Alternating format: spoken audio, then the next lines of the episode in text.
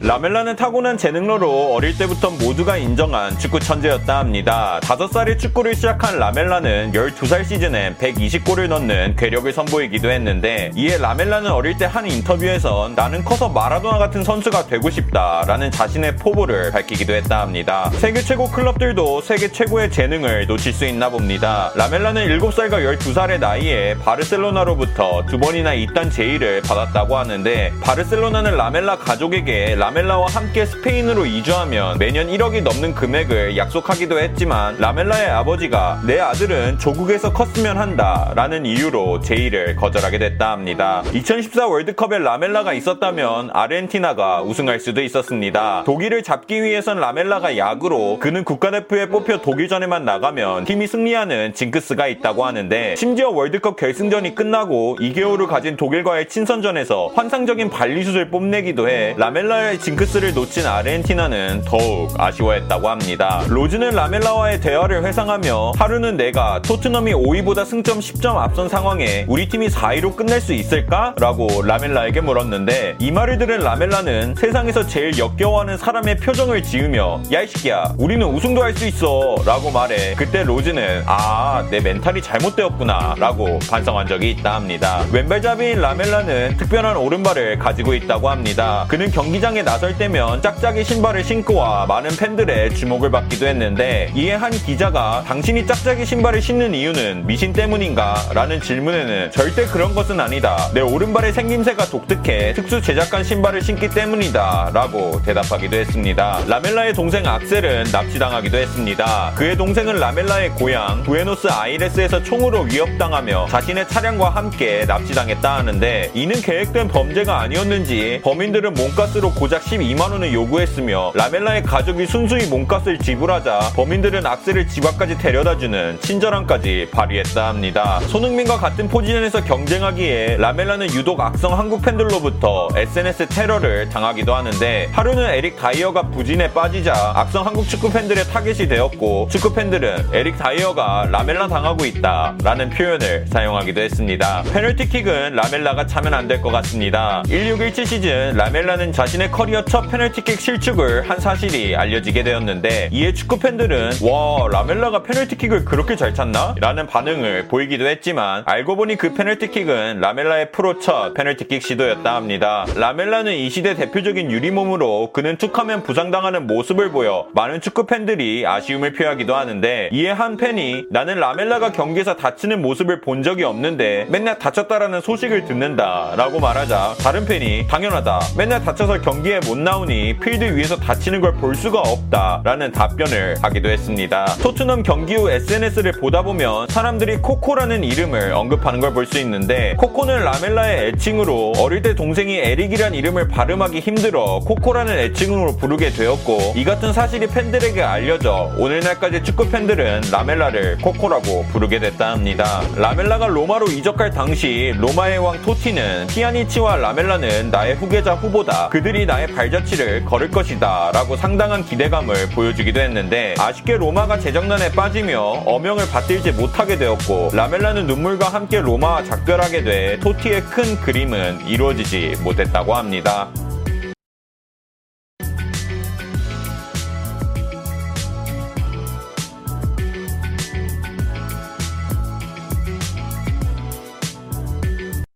끝!